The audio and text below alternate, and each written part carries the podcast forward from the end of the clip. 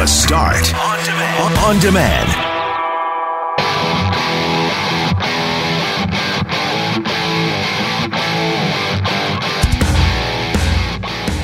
Everyone's hungrier and eating more these days. Well, is there a meat supply issue coming down the chain? That could be the next problem hitting our stores. For breakfast with the Bombers, we spoke with quarterback Zach Collaros, who is now a proud papa. We'll speak with Bar Italia, whose patio is among the most famous in Winnipeg, and this season they're getting a creative facelift in the wake of the pandemic. And Greg and I boarded the nostalgia train yesterday because we were watching that Last Dance documentary on Michael Jordan, and we pulled out some of our old sports memorabilia, so we want to know what kind of old stuff are you hoarding in your home? I'm Brett Megarry, alongside Greg Mackling and Loren McNabb. We are Mackling, Megarry, and McNabb, and this is the Tuesday, April 21st podcast for The Start.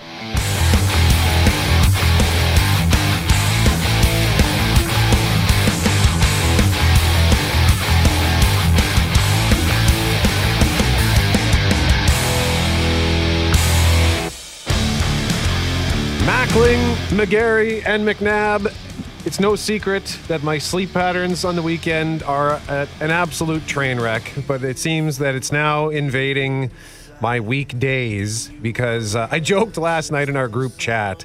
Uh, Loren said that she did some extra work last night and told us to just chill in the morning and don't rush into work. And I joked that, oh, okay, good. When I wake up at 1 a.m. on my couch, I won't panic. Well, as it turns out, I, w- I did end up falling asleep on the couch. I woke up at midnight and for about three minutes, I thought it was Friday night. oh, you like lost five days. Yeah. And what, I, were you, what were you? What was happening in this sleep of yours? I don't know. I don't know. I must have had some sort of crazy dreams because it felt like a long time had passed. And then I said, "No, it's not Friday. It's Wednesday morning. No, it's Tuesday morning. Wednesday. so all right. Yeah. You yesterday, McNabb. You said Mondays suck. But for me, Tuesday is always the worst day of the week. Really? Yep. Because you can power through the Monday, right? And then Tuesday's when realities. See, I've got a new plan for you. You need to get rid of that couch and become one of those people that has like just a chair in their living room, like a really uncomfortable chair. And then you'll just have no choice but to go to bed. Yeah. Stop sleeping on that couch. Yeah, like a bed of nails or something. Yes. bed of better than a bed of roses? Uh I'm channeling my Bon Jovi inner Bon Jovi here. Oh, you're serenading him. oh, God. well, Mackling, you got a garage full of junk. Maybe you got something in there that I could use what as, do you a, need? as a chair. what do you need? I'll tell you if I've got it in stock or not. I got everything. well, and actually, coming up at 645, we're going to talk about the the old junk that we might have hoarded away somewhere in our home because yesterday Mackling and I both watching The Last Dance on Netflix, that new Michael Jordan documentary. The first two episodes were spectacular, by the way, but it got us both feeling nostalgic. So I pulled out my old, I don't have any Chicago Bulls gear, but I do have an old David Robinson jersey from the San Antonio Spurs, number 50, the Admiral. So I pulled that out of my closet and tried it on. I've had this since I was like 14 years old and uh, I'm wearing it right now. So, and then, but Mackling, you pulled out an, like a full blown Mr. Dress Up uh, tickled trunk of uh, assorted sports memorabilia. What was the name of that uh, Cirque du Soleil production, the Curios, the Cabinet of Curiosities? Yes. I have about 18 Rubbermaid containers full of curiosities. And I had the boys down here with me yesterday and we started pulling some of them out because I was intent on showing them a couple of things in particular. My Michael Jordan's Wheaties box uh, satin starter Chicago Bulls jacket that I wore proudly for years. My Michael Jordan jersey that I got for Christmas, I think it was in 1990, and a couple of other things, including. Do you remember the the Michael Jordan poster where he's just out? He's standing, looking forward. He's got his arms out and he's palming a basketball. It's called Wings and it's about six feet long. This poster, and about three feet high. It's it's uh, would be like a landscape portrait, and I wanted to show them that, and that led into all sorts of other things coming out of the closet. So we had we had a blast for about five hours yesterday treasure hunting.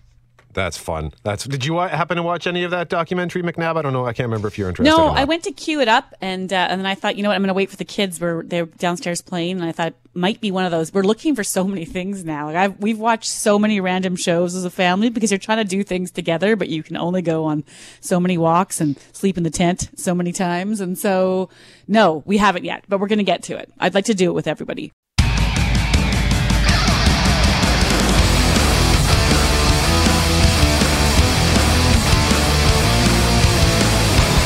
Coronavirus outbreak at a meat packing facility in High River, Alberta, has led operators to temporarily idle processes there. So, effective yesterday, and this came from a st- statement from the company, employees at the Cargill Meat Solutions plant were beginning the process of idling operations. At that plant, there have been 360 individuals with COVID 19 and now one death. Global News reporter Jill Croteau has more.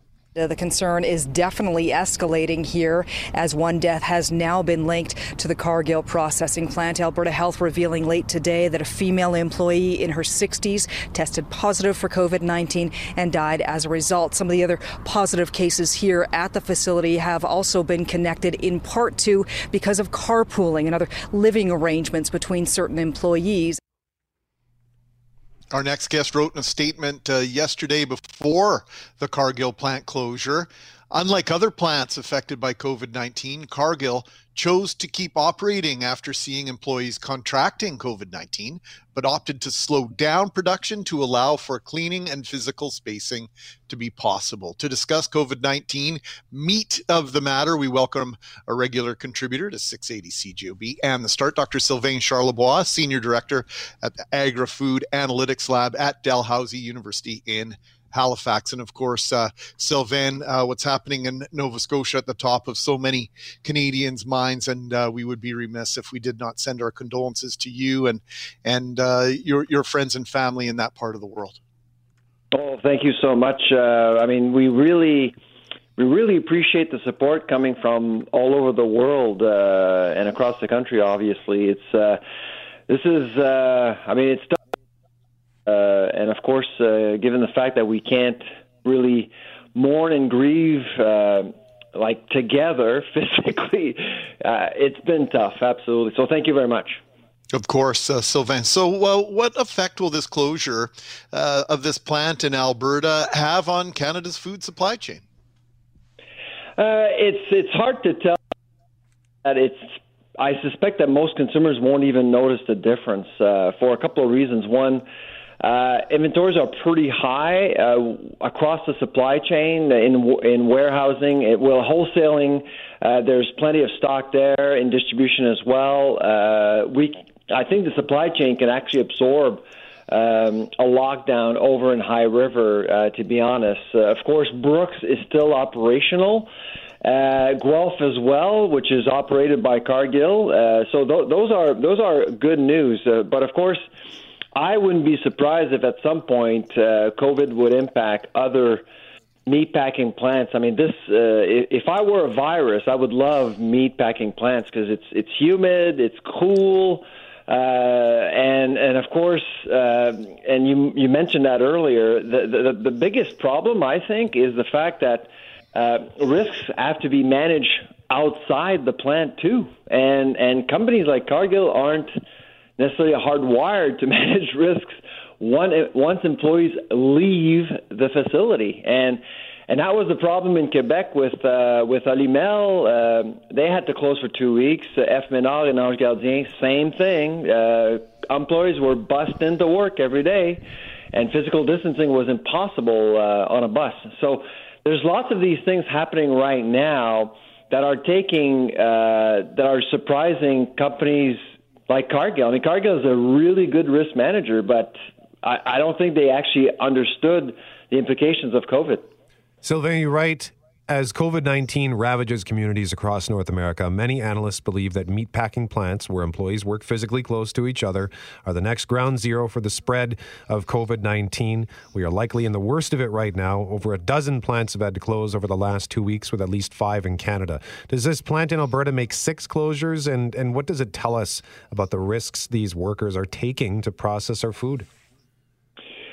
there's um, with uh, with some of these plants, I mean, some of these plants are are, are old. I mean, the High River plant is 31 years old, uh, and uh, the one in Brooks, Alberta, is uh, I believe 45 years old, plant 38. And so, in food safety years, that's an eternity because it's pre BSE pre a lot of stuff, and uh, and so the the auto, the level of automation and robotics is is very low, and uh, unlike other sectors in dairy, for example, beverages. I mean, the, these sectors. Uh, processing sectors, uh, you, you see a way more high tech. Uh, bread, bakery as well there's few humans on the floor really. When you visit the, one, some of these plants, there's basically anybody.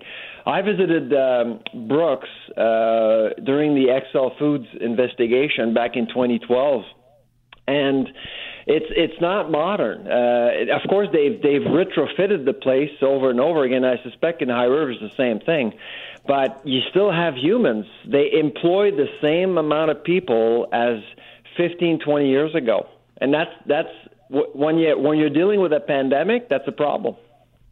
We just have about 30 seconds, Sylvain. Short term, you think that the plants could potentially weather the storm in terms of the supply continuing to the grocery stores. Long term, if we see this kind of spread to other plants, what's the concern? Well, if if all plants shut down at once, that's a problem. But I don't think it's going to happen. Uh, thank goodness. And I know you guys in in in, in Manitoba have also have uh, major plants, and uh, and I suspect that uh, that companies are, are are looking at other cases right now, trying to learn from uh, from what what is happening across the country. The Americans are in the same boat. What's peculiar about this outbreak is that Europe has been spared because how because of how modern some of these facilities are. But in North America, it's it's we're in the worst of it. But still, I actually don't think that consumers will we'll see a problem because, well, there's the, the supply chain is actually quite robust, and it, it was kind of getting ready for this. Sylvain Charlebois, Senior Director, Agri-Food Analytics Lab at Dalhousie University in Halifax, joining us live on 680 CJOB. Sylvain, thank you for this. All right, take care.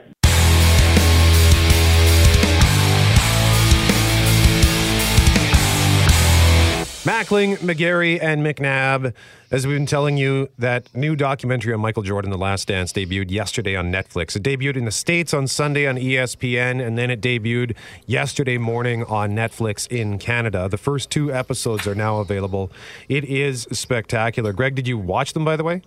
Oh, yes. The boys and I uh, sat and watched them both back to back and enjoyed them immensely. And so that got me uh, cracking, got me uh, digging into the archives to show them a couple things because they uh, very quickly became very impressed with the exploits of one Michael Jordan. Yeah, so you can actually see pictures of some of the stuff that Greg found uh, at, on his Instagram at GMACWPG. Who's doing dishes? Yeah, what is? It? That's me. I, I, keep forgetting you can hear that. Oh, I thought he was washing his memorabilia. yeah, Jeff Braun working from home. Kelly Moore is at home. Mackling's at home.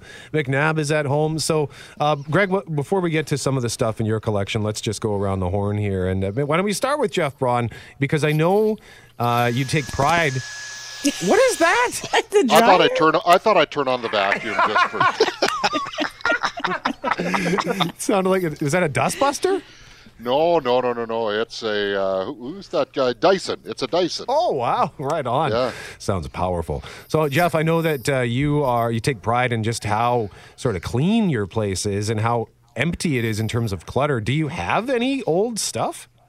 I yeah, no, like you said, I'm really militant, and I've just got I when the mood catches me, I declutter and then when that mood involves like not having a sentimental bone in my body for that evening kind of thing and i've tossed out almost everything the one thing i actually have hung on to was um, my slow pitch jersey from when i was in high school. We were a bunch of us in grade 12 got we joined the altona men's slow pitch league and we were terrible at it but it was really fun. So if, for whatever reason i'm hanging on to that jersey. It will never fit me again because i was 130 pounds in grade 12 and now I'm almost double that. So, but for some reason I can't throw it up. Well, hey, at least there's there's one sentimental bone in your yeah. body. What about you, Kelly Moore?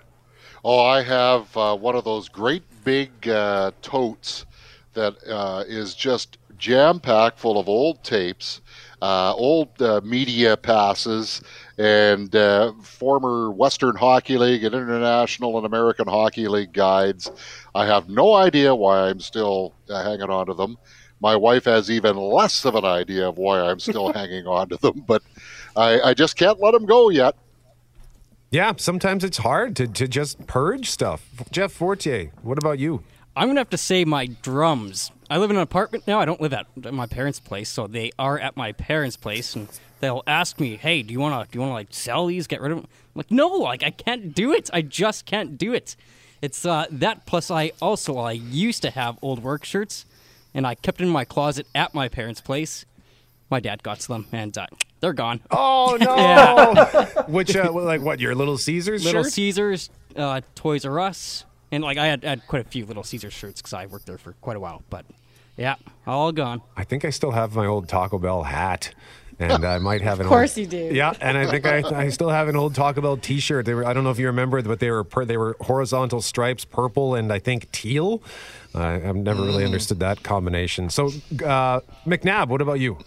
Oh, I have so much stuff I've kept over the years. Like Kelly, I have those totes filled with things, old tapes and all the rest. But right now I'm working out of the spare room in our basement and I'm looking into our closet, which is also filled. I think I have three closets of my clothes, but on the top shelf is this helium balloon that says I love you on it. And it was given to one of my siblings in high school.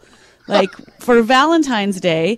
And then when we moved out of the farm, we found it in one of the closets five years ago and someone's like, this defies logic. Why would this helium balloon still be like full of air? And so it was passed on to me and now I'm in charge of it like it's the, like the, if the balloon pops, the family will die or something. And everyone says, you take care of that balloon. So now I have this gotta be 28 year old helium balloon full saying, I love you, staring at me from the top of the closet right now. It's still It- That's strange. It's still full. It has lost no air. I, I dare not touch it because I don't know what will happen to us if I do. It it might have something to do with the uh, the occupant now having a full uh, amount of hot air, but okay, so Mackling, tell us about some of the stuff you found. Well, I always think of Kelly as a pro's pro, but one Rubbermaid container? Kelly, you're in an amateur hour over I, there, aren't you? I, uh, well, it, it's a big one though, GMAC. It's a big one. All right. Well, I, I went through at least a dozen yesterday, and uh, I posted pictures of a few. I found. You remember when Donnie Lalonde fought Sugar Ray Leonard? He he had a logo on the back of his uh, of a jacket called "No Excuse for Child Abuse." I had one of these jackets, and it is simply amazing to come across. The Jets T-shirts must have been seventy-five Jets T-shirts, easy from different eras. Uh, the bull stuff we've already spoken about. But the thing that made me laugh the most was an autograph that I got from Elizabeth Manley. And yes, Brett, you mentioned Taco Bell. Loren, I'm going to mention Chi Chi's. And Elizabeth Manley won the silver medal at the Calgary oh. Olympics in figure skating in 1988. And she walked into the lounge at Chi Chi's. I heard that she was in the building and I got a little giddy and I got up enough nerve to go and ask her for her autograph. And my buddy Al, Big Al, everybody who went to Chi Chi's at Polo Park with no Big Al, and he walks into the lounge and he goes with no trepidation whatsoever. Hey, Mackling, is that the girl you were just jumping up and down about in the kitchen that she's here in the building? I went completely red, and Elizabeth Manley made out an autograph to me and gave me a kiss on the cheek. So, so I got a, I had a nice little walk down memory lane yesterday. And one one more thing, real quick. Um, my wife gives me a hard time about this stuff. A lot of people do, but I came across this uh, in a set of miniature Phoenix Coyotes hockey gloves, and it's dated April sixteenth, two thousand one. It says, "Greggy, I enjoyed packing your hockey things. You have such great stuff. Love the mini Phoenix gloves. Love you so much." And that's from my mom and uh, she planted it there and i i found it after she passed away and um, and sometimes when i miss her i just go into this uh, set of uh, hockey gloves and look at that note and i had to show that to the boys yesterday so anyway pardon me Oh man. That was that's really touching, dude. Thanks for sharing Yeah. that. So, hey, no, no, no problem at all.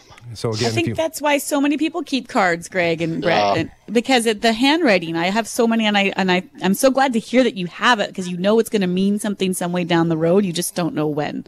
So I think that's lovely. It's why so the the handwriting means so much. and uh, Yeah, it's Laura- the stories attached to the stuff, right? That's that's the thing for me. Yeah, same here. I'm horribly sentimental, just horribly sentimental. And I, I try to go through my stuff and say, okay, I got to get rid of this. I got to get rid of this. And I just can't because everything has a memory attached to it. And uh, sometimes it's good to remind yourself of the things that you may have forgotten. So you can text us at 204 780 6868 of some of the random junk that you might be holding on to. I mean, we call it junk, but as Greg just mentioned, clearly what he is holding on to is not junk. So let us know, 204 780 6868. You can also send us pictures if you want. Kristen sent us a picture of this cute little Winnipeg Jets ornament that she's had from her childhood. Man, that is just adorable. And by the way, Tim texted us on the subject of marriage because in our previous segment, we talked about how 4% of married couples have this in common. They met in high school. Tim says, don't get married, just find someone you hate and buy her a house. Oh boy. Zoinks.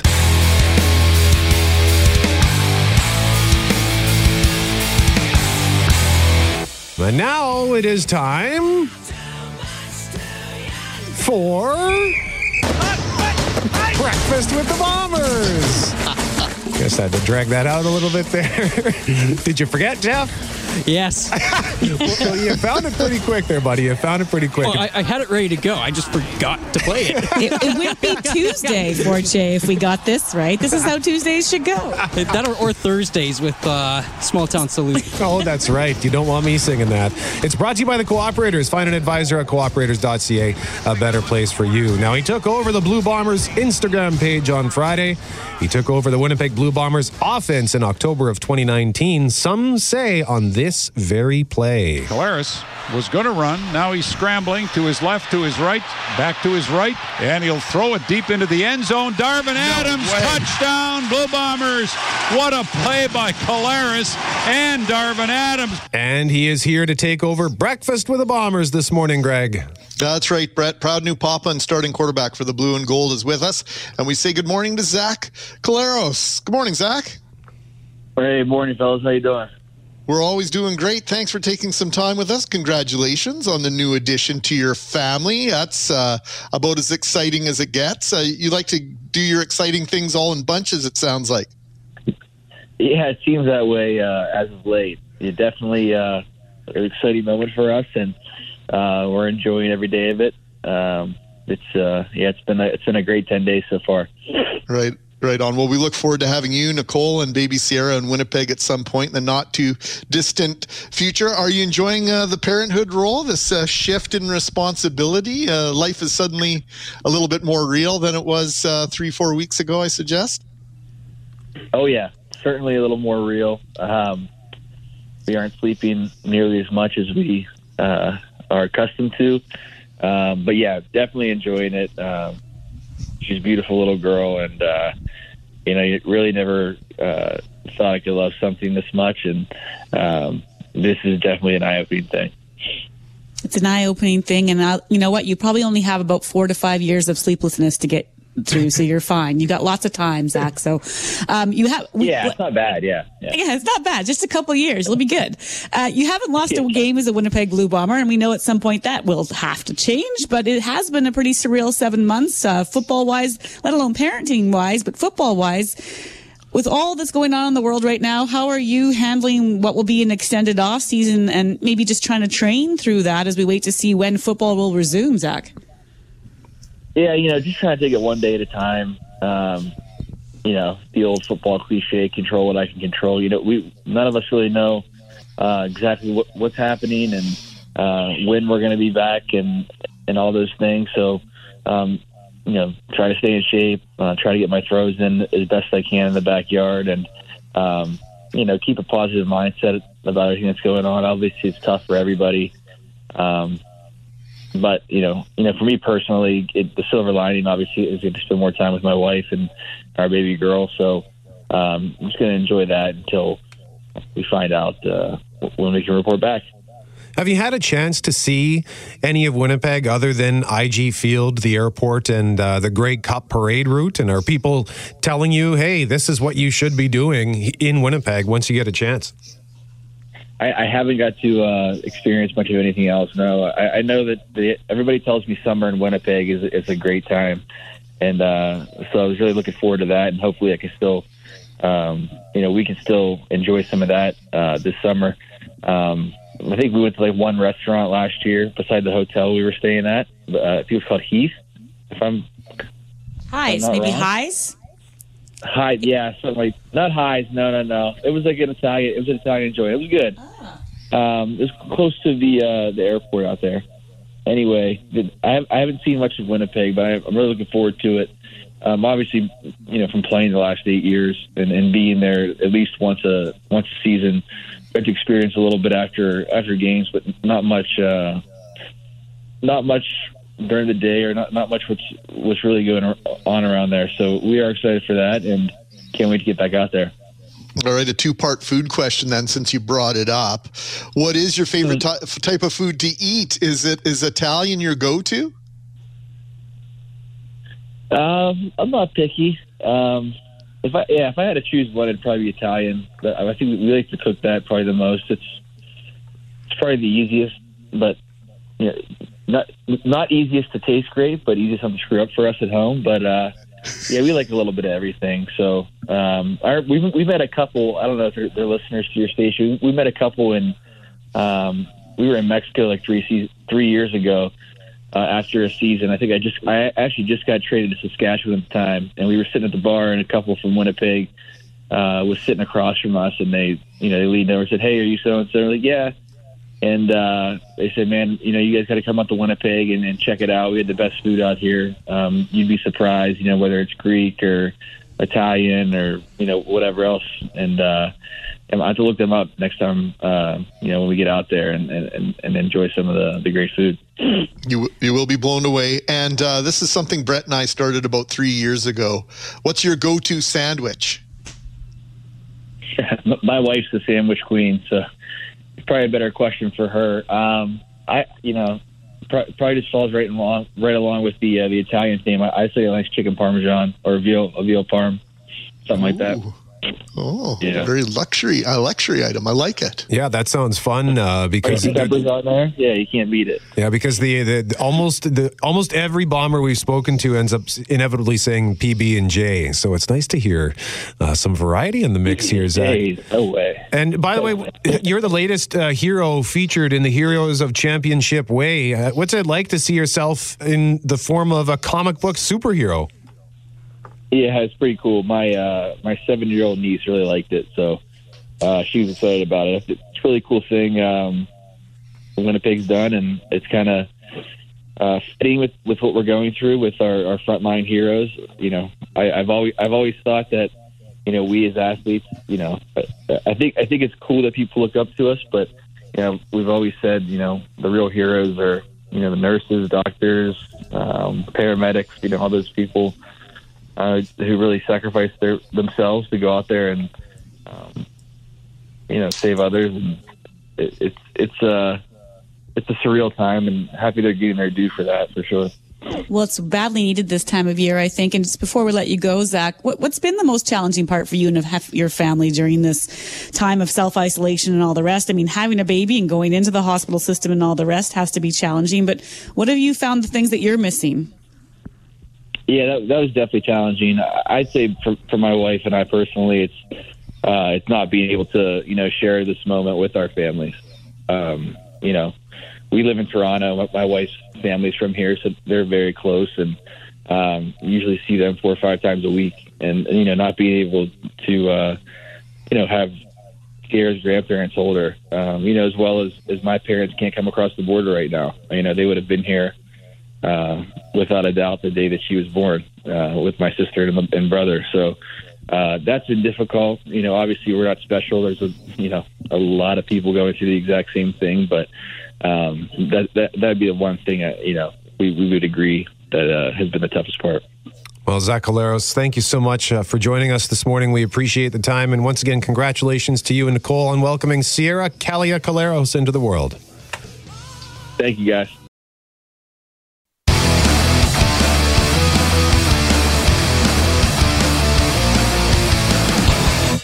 From Winnipeggers sewing masks and gowns for healthcare workers on the front lines to food donations from our local restaurants, we've seen a lot of generosity from Manitobans, businesses, and organizations over the past few weeks.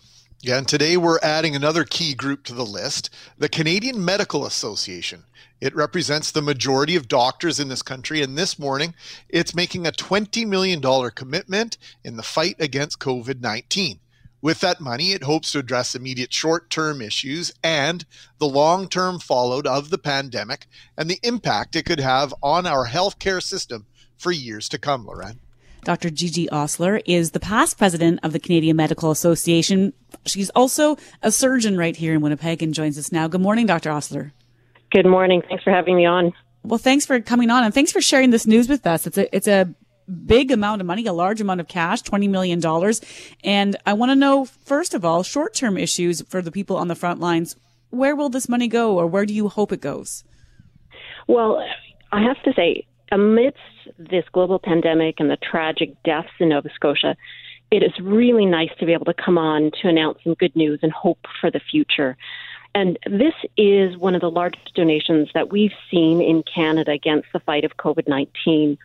It's going to go to address the urgent needs identified by the medical community and to support frontline healthcare workers. And secondly, it's going to support innovations in the fight against COVID 19 because we not only have to deal with the here and the now, but we also need to think about the future. And what does a post COVID 19 healthcare system look like? How are we going to get back to normal? Well, what are some of those long term concerns that you have? Well, a lot of experts are saying expect a few different waves of COVID 19. And our health system right now, I mean, hospitals have literally reconfigured from flow of patients and separating those who may have the infection or have it to not. But it's come at the expense of canceling elective surgery. Um, we've seen the healthcare system pivot so that most of healthcare visits right now are done virtually. So post COVID 19, I think we really have to think about what are we doing now during the pandemic that we should keep in the future, like virtual visits, because they say the recovery from this pandemic is going to take a while. We're going to need to physical distance for a while. And virtual care, for example, that helps promote that physical distancing and allows for more capacity in the system. So there's multiple things we're doing now in the system that should stay because I think patients need it and I think the system needs it. Dr. Osler, thank you for what you and your colleagues do every single day, obviously being highlighted right now. So, would be remiss without uh, giving you a great, big, huge thank you uh, in this time that we have with you. So, you know, uh, the, the, the, medical system's changed so much over the years. I, I was reading something from my mom today, and, and when I was born 51 years ago, she probably spent three or four days in the hospital. When she had her mm-hmm. fifth child, I don't even know if she stayed overnight. And so, this idea of change change in the medical system and realizing that the sooner you get home, the better it is for your health.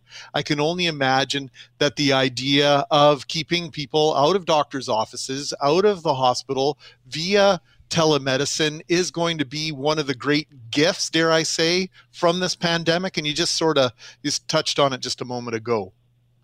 Thanks for that. And, you know, apart from virtual care, you bring up having care in your community closer to home.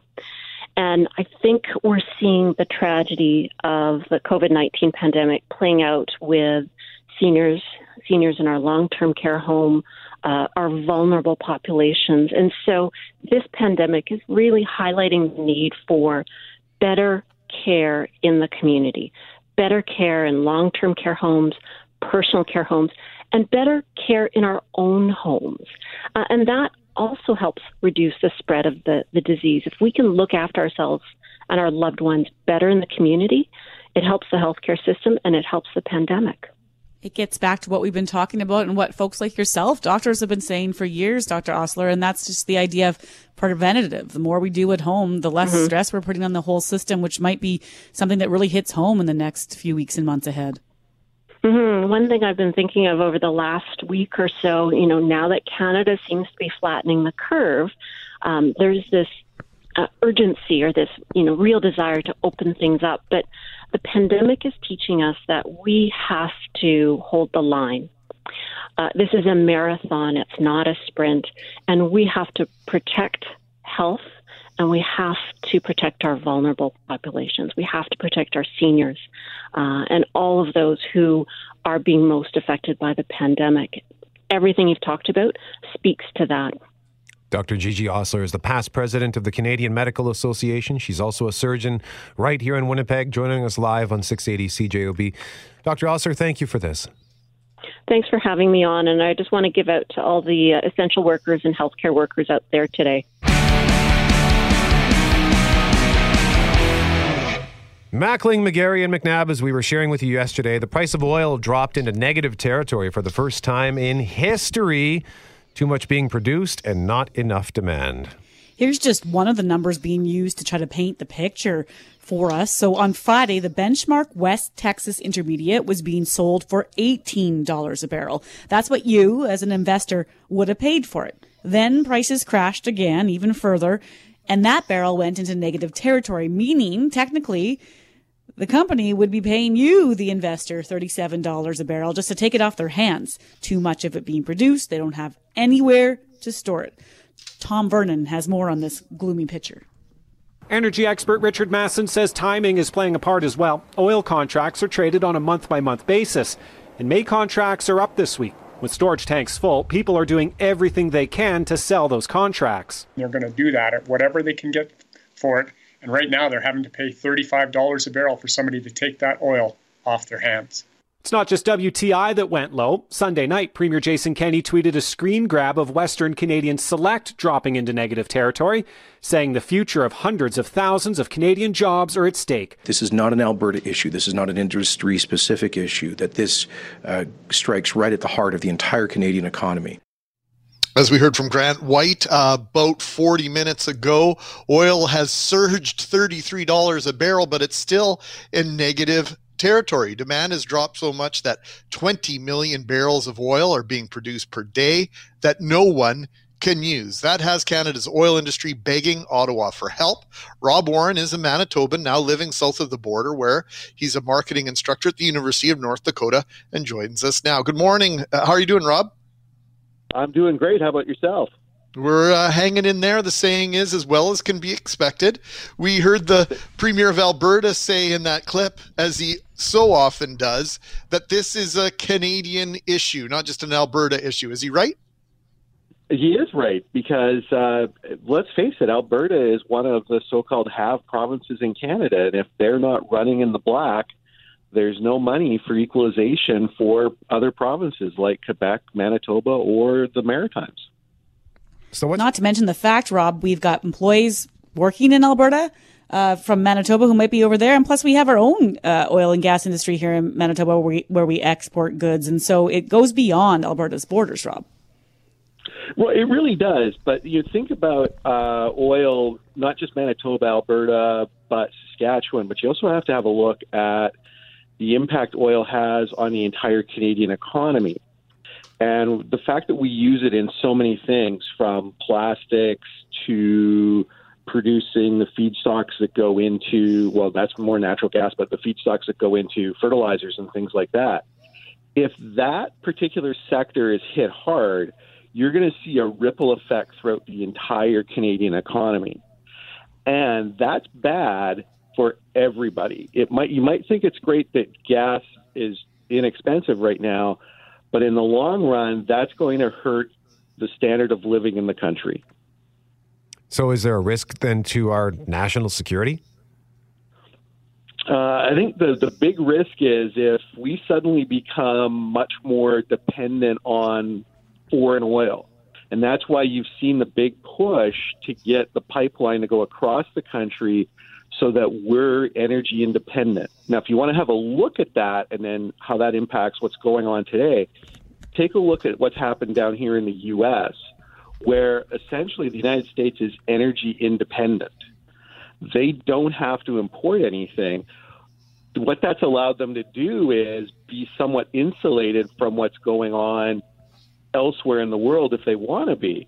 Now, the drive that that's caused, though, is the Russians and the Saudis aren't very happy with that because that's closed off a bit of a market and it started to cap prices out.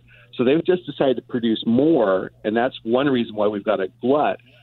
The whole uh, uh, COVID issue has really accelerated that because now what we have is a huge drop in demand, and we're going to see that continue for a few years because it's going to take that long for the airline industry to come back, and they're a major consumer. We're just about to have a minute or so here, Rob, but the Canadian dollar is at 70 cents. We've heard it said that the Canadian dollar is a petro dollar. And so I think the last time that we were at par with the United States about 10 years ago, oil was up over 100, maybe closer to $150 a barrel. So we were paying a lot more at the gas pump. Uh, but there is a, a, a, ramification for, for having oil so low and our Canadian dollar at 70 cents. Yeah, uh, so actually, it was about seven years ago because I was in Texas at the time, and I remember it was one of the few times in my life I had to pay more to get a Canadian dollar. Uh, what you've got in that case is everything that's priced on the international market tends to be priced in U.S. dollars.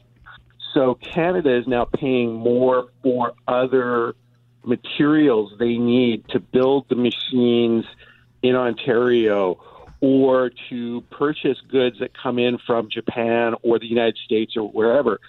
That drives our prices up. That puts us at a compet- uh, somewhat of a competitive disadvantage. And even exporting, most exporters don't like to see the dollar that low because it tends to put us into an area in pricing that we don't want to be in. We're seen as not a quality supplier. Rob Warren is a Manitoban now living south of the border, where he is a marketing instructor at the University of North Dakota. Rob, thank you so much for the time, sir. Much appreciated. You're very welcome. Have a great day. Mackling, Megarry, and McNabb did mention that the extended forecast is calling for 17 degrees on Sunday, 19 on Monday. And when the weather starts to warm up like that, it typically has many of us thinking, what, Greg? Patio. That's right, patio drinks. I like that. Uh, it's like a salute, like a like a uh, a battle cry. A pronouncement. That's right, a declaration. Patio drinks to the patio we go. And one of the most famous patios in Winnipeg can be found on Corydon at Bar Italia, Bar I. But it's going to be much quieter this season thanks to the pandemic, Greg. Yeah, as we've seen over the past few weeks, many Winnipeg restaurants have, have pivoted to find creative ways to continue to serve their customers. And Bar I reached out to us to let us know what they're up to, Loren. Rhea Collison is a managing partner at Bar I and joins us now on the start. Good morning. Hey, how are you? Good morning. I'm good. Actually, is it Rhea or Rhea? I apologize. It's, no, it's good. It's, uh, it's Rhea. Thanks. Perfect. So uh, this is quite an exciting initiative you got going on. You've reopened for business, which uh, I'm curious what got you to that deci- decision. But first, let's just start with the twist. How are you reopening? What's the change that you've made? Well, we've gone from, uh, as you guys just said, uh, being one of the uh, best patios, I think, in Winnipeg. We've been around a, a really long time, uh, since 1981, actually, which is so it's a little, little crazy for us to be uh, shut down or we're shut down. But uh, we decided to come back and uh, give it a go and to uh, become a pickup and delivery, uh, curbside pickup, and get things going that way, and uh, just keep going with our coffee, our uh, non-alcoholic beverages, because it's a handoff kind of situation, obviously. But uh, we've also just uh, MacGyvered, so to say, our uh, our patio doors into a takeout window. So we're going to be doing that, like a drive-through kind of pick up, walk up, and uh, see how that goes. Absolutely brilliant. Now, uh, are your uh, garlic fries on that list of things I can get in your uh, new walkthrough? Yeah, absolutely. Uh, we've actually got our full menu, our Bar I Deluxe fries, including you know the the awesome uh, garlic and herb ones, and we've got uh, all the other flavors that we do, like the cheddar and jalapeno and whatnot. We've got our burgers. We have um, pizzas, salads, bowls, like everything, full menu, and uh, our full coffee and uh, I guess iced coffee menu as well. So everything from like iced teas and uh, ice cream floats to a nice latte or a nice matcha. So.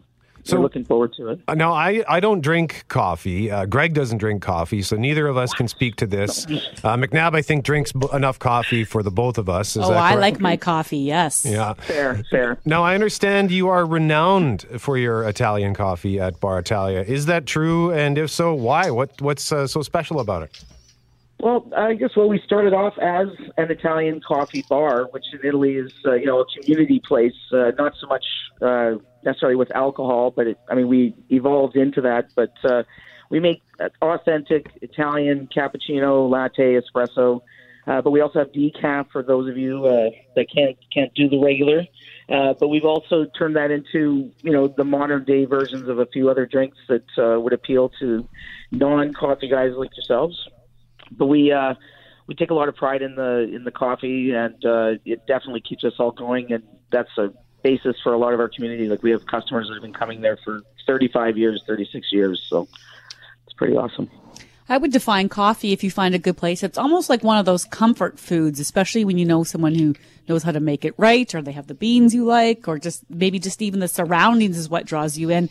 And that's what's missing for so many people is just going to that place that they love. Maybe not even the mm. food or their coffee, Rhea, but just the place. And so I'm curious, when you guys decided to reopen, you obviously crunched some numbers because I don't know if in the beginning you thought maybe it wouldn't go on this long or if you just changed your mind along the way, but you're, you're trying to bring a bit of your flavor back into the community. So what brought you there?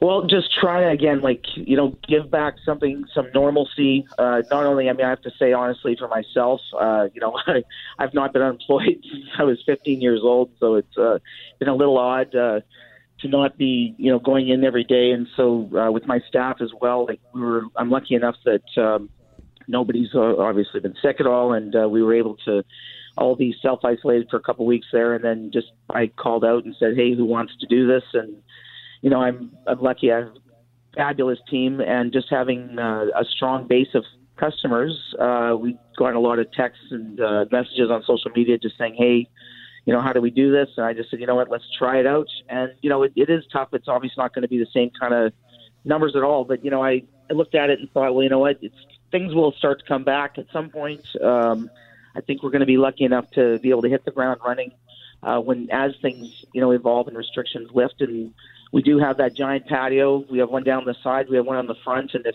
at some point they allow people to even be, you know, socially distancing on a patio, uh, you know, and even if that is just to have a coffee or a, a cold drink or a snack and just be able to uh, say hello to somebody or wave. I mean, I stand outside and I watch customers go by, and it's been uh, just thrilling, even really, and just emotionally uplifting for me. And, and I know my staff to be able to see people in the area and just wave and say hi. And so, you know, it has everything to do with that. I mean, it's worth it it's not always just about money. I mean, it is to keep going, but as long as we can just keep ourselves relevant and happening, like I'm happy with that. You know, uh, as much as I am appreciating some of the benefits uh, of working from home, I'm definitely missing my co-workers and that socialization that Yeah. we get from being together and that and that connection. Uh, I'm just always curious uh, uh, how you create a phenomenon. Uh, usually, it happens by accident. Uh, Bar Italia, th- something special about that place and that patio. Uh, it, it's as as basic as they come, right? It's just a really a chunk of concrete on on the side and the front of your of your establishment, but it's the neighborhood that you're you're in, and you've been a big part of creating that neighborhood vibe. Yeah, I, I feel like that is it, and, and definitely it's a community thing. And you know, I know now these days. I mean, I, I, literally, uh, companies uh, will open up and build. I know there's my air quotations a uh, a grunge bar, and I don't like even that term, but the reality is they're trying to look for something that you know build something instantaneous that took you know 30 odd years to create, and it's it's layered with people and stories, and uh, you know my staff again. Like I, I you know staff that have worked on and off and uh, come back and gone out to do other great things. And same with client uh, customers that you know they move away and then they come home at Christmas and the first thing they get off a plane and they head right to to see everybody. It's and again, I don't like to use even referring to us like a Cheers because you know it's an old adage or really a, a little bit of a different environment. But it is that kind of community where I have put it this way: we have customers that are. Uh, they've been coming there for 30 years and they know they have friends that are their best friends when they're in there and they've literally never seen each other outside of the place but they're they see each other you know every day in there. So i think it has everything to do with that and just that comfort level and that's how you we're lucky enough to have that. You can't buy it let's put it that way. It's it's mm-hmm. it's totally organic So the website is bariwpg.com. You do have delivery options available through third-party apps like uh, like DoorDash, but you all this this pickup window, this walk-up pickup window, is that up and Mm. running now? We're gonna we, we're operating out of the front door right now, and we're doing completely functioning that way. But yeah, the, the new window, uh, we're just waiting for the last piece to be put on the outside of it today, and then we'll be opening that tomorrow. And I'm hoping it's going to be the the 10 or 11 degrees they promised because that'll definitely help. It's been a little chilly uh, having the front door open uh, these last you know week or so, but uh, we're excited to do that. It's going to be uh, it's great. It's got a slider with a screen and everything, so it's actually pretty cool. And uh, I'm very lucky again. Uh, it's another sign of the community that that we come from. That uh, you know I could reach out and have a customer who's a carpenter that just said you know sit there and listen to me ramble on. You know not you know I I couldn't uh, square a corner if you if you paid me, but uh, he seemed to know what I was talking about and just constructed it and put it up within a few days. And so I'm super impressed. And then we have local artist Pat Lazo, uh, who came by and painted. I mean, he did the murals on my building to begin with, but uh, he just came in and I got him to put some uh, window painting up so that people would know we were open because that's also very difficult is letting people know that you're you're actually back in action once you've shut down. Like that's a huge challenge. Well, and tomorrow is, I mean, uh, there's this new initiative now uh, to support local restaurants on Wednesdays uh, called Canada Takeout Day. So if you get that window up and running by tomorrow, that could be uh, Yeah. perfect for you. Yeah, no, that's another fan, excellent initiative. And um, again, like uh, you know, it's funny because some people say, "Well, isn't that every day?" "Well, no, like we're actually no. Wednesdays are special now. Okay, don't take that away from me." But uh, but no, last week when it started, actually, it, it, we did see a little increase, a little boost, and uh, people are excited to come out, and it's great again. Like when you get to, you know, I I, I don't know. I mean, I I always appreciated my my position and what I've done, and you know, being able to deal with people because. uh I've been at it about third, like this is my 35th year of this kind of thing, and I honestly it never gets old. I I really do love what I do. So it's the people that make it uh, make it really fun, and I can't, you know, I, I'm more grateful than ever. Let's put it that way. That's what the pandemic's taught me. Rhea Collison is a managing partner at Bar I, joining us live on 680 CJOB. Rhea, thanks for reaching out to us. And uh, this is a really cool, uh, creative idea that you've come up with here to sort of reinvigorate the community, the Corydon Strip, as everyone's kind of gone into hiding. So thanks for talking to us today. We appreciate it. Right on. Thanks so much for having me. And hey, don't forget to stop by. And I've got other things. You don't have to have coffee, even though I think you should. Well, I saw I saw a Reuben sandwich on the menu. I love a good Reuben sandwich, so I think I might have to try that uh, because I'm I'm hungry. Quite frankly, I'm getting hungry. Hey, thanks for listening to the Start Podcast. We are available on Apple Podcast, Google Podcast, wherever you find your favorite podcasts. Subscribe now and never miss an episode. And if you like what you hear, rate the show, tell us what you think. And hey, even tell a friend about the podcast. Be sure to follow us on Twitter and Instagram. Greg is at GMACKWPG, that's G M A C K WPG. I am at Brett Megarry, B R E T T M E G A R R Y. And Loren on Twitter is at McNab on Global and on Instagram at McNab on CJOB. Talk soon.